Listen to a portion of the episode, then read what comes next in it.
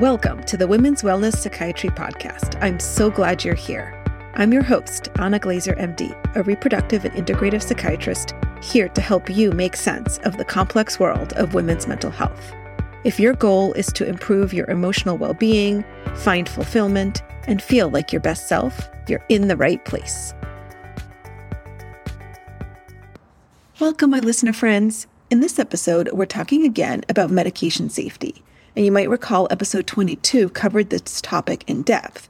But today we're specifically talking about pregnancy category labels, the ABCDX system that is actually now out of date, and what that means for how we judge the safety of medications that we're going to be taking in pregnancy and during lactation. Before we dive into that, I want to actually share an exciting new program that my clinic, Women's Wellness Psychiatry, is developing in California.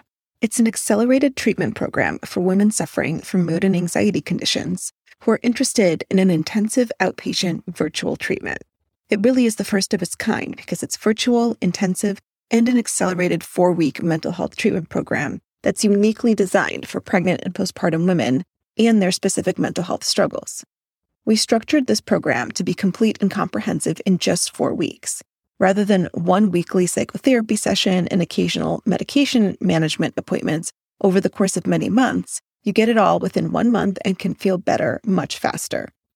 You can learn more about it on my website, and I'll include a link in the show notes, and I'm going to share more details with you in the coming weeks as we get closer to the launch date. So now let's dive into the topic for today. I get many questions from patients who say that they looked up a medication and saw that it was a particular category, A, B, C, D, X. Or their doctor told them that it was, and so they don't want to take a particular medication, or they ask if they can take a different category medication. However, did you know that in 2015, the FDA actually eliminated those labels, the A, B, C, D, X labels for medications? It's now been 7 years, and people are still referring to them. Here's a question. Why were they eliminated? Well, they were eliminated for the simple reason that they became outdated and were actually rather uninformative. To help answer that question in more depth, let's review what the categories used to mean. So category A used to refer to those medications that had good, well-controlled studies in pregnant women. Do you know how many medications fit into that category? None. There really weren't any medications that had good, well-controlled studies in pregnant women. You may recall from when I've previously mentioned that pregnant women are probably the number one underserved population in medication, psychopharmacology, and medical research for many reasons. And that means that there really aren't any great studies looking at the safety of medications or even the effects or the physiology or the psychopharmacology kinetics and dynamics of medications in pregnancy. Category B used to refer to those medications where there seemed to be animal studies suggesting that the medication was safe. And some medications actually started in this category before much human data was known. Category C was actually where most psychiatric medications fell, and it was related to those where there weren't significant animal studies or human studies. Category D were those medications where there was some fetal risk, but benefits might outweigh those risks.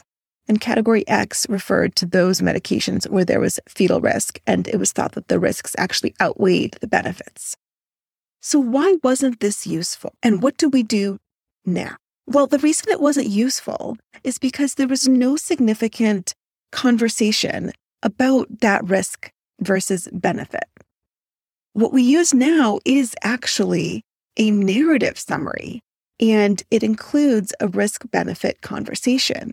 It's the job of the physician to help the patient make the right decision from the perspective of safety and risk for mom and baby. When I have this conversation with my patients, we talk about the pros and cons of the medication, as well as the potential risks of untreated symptoms, untreated illness on both mom and baby and the pregnancy.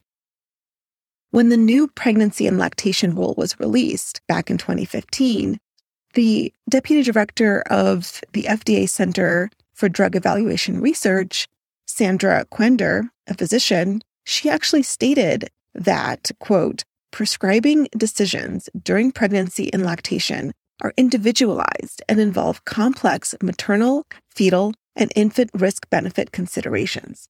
The letter category system was overly simplistic and was misinterpreted as a grading system, which gave an oversimplified view of the product risk.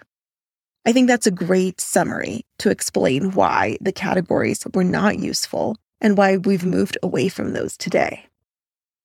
Let's work with a couple of examples. One of the most common prescribed psychiatric medications in pregnancy are those used to treat anxiety and depression. Those are medications with brand names like Zoloft or Prozac. Generic names would be sertraline and fluoxetine. In the old category system, this was considered, quote, category C. Unfortunately, that's a rather useless designation because if you remember, that category was almost a catch-all for the vast majority of psychiatric medications used to treat anxiety and depression because there just wasn't that much data. So instead, what's much more useful is a conversation with every single patient. And this is what I do with everyone that I work with, where I speak to them about their symptoms and how impactful those symptoms are on their functioning. And so we take that into account when we review the potential risks of the medication, because it's important to think about the risks of untreated illness. If an untreated illness could lead to potentially hospitalization for mom, or it could lead to negative obstetrical outcomes, because we do know that depression can lead to worse pregnancy outcomes, then we need to think about the risks of untreated depression and how that compares potentially to the risks of untreated illness. And we make a very collaborative decision. Here's another example.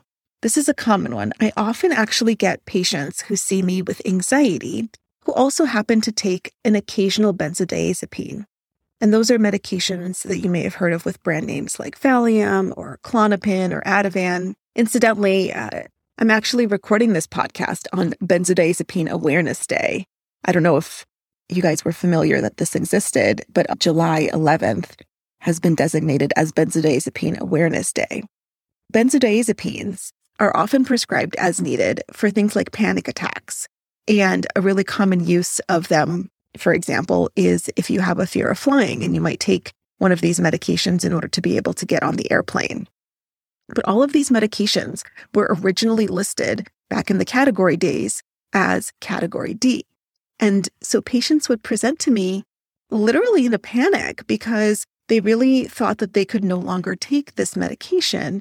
And it would actually lead to panic attacks because they often use this medication appropriately, because there are definitely appropriate ways to use benzodiazepines in order to be able to take a work-related trip or in order to be able to stop a panic attack once or twice a month, whenever that happened.